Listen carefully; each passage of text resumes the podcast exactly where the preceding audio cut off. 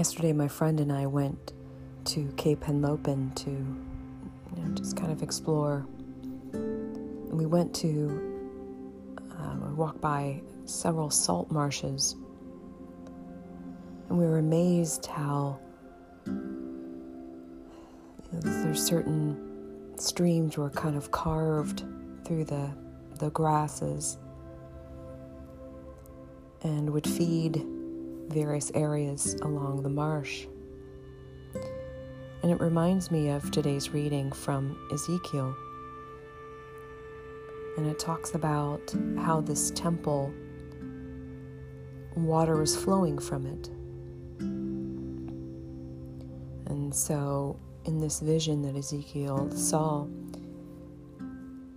says this water flows into the eastern district down upon the Arabah and empties into the sea the salt waters which make it fresh. Wherever the river flows, every sort of living creature that can multiply shall live, and there shall be abundant fish. For wherever this water comes, the sea shall be made fresh.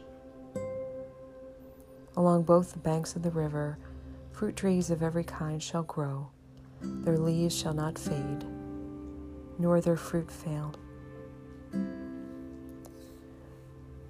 So it's that tapping into the waters of life and that, you know, in the midst of the desert and the dryness that we might feel, the aridity about whatever problems that we're facing, reaching deep down into our faith and letting the waters of life continually renew us and giving us strength. Because we can be easily overtaken by the winds of change, but we just reach down into our faith and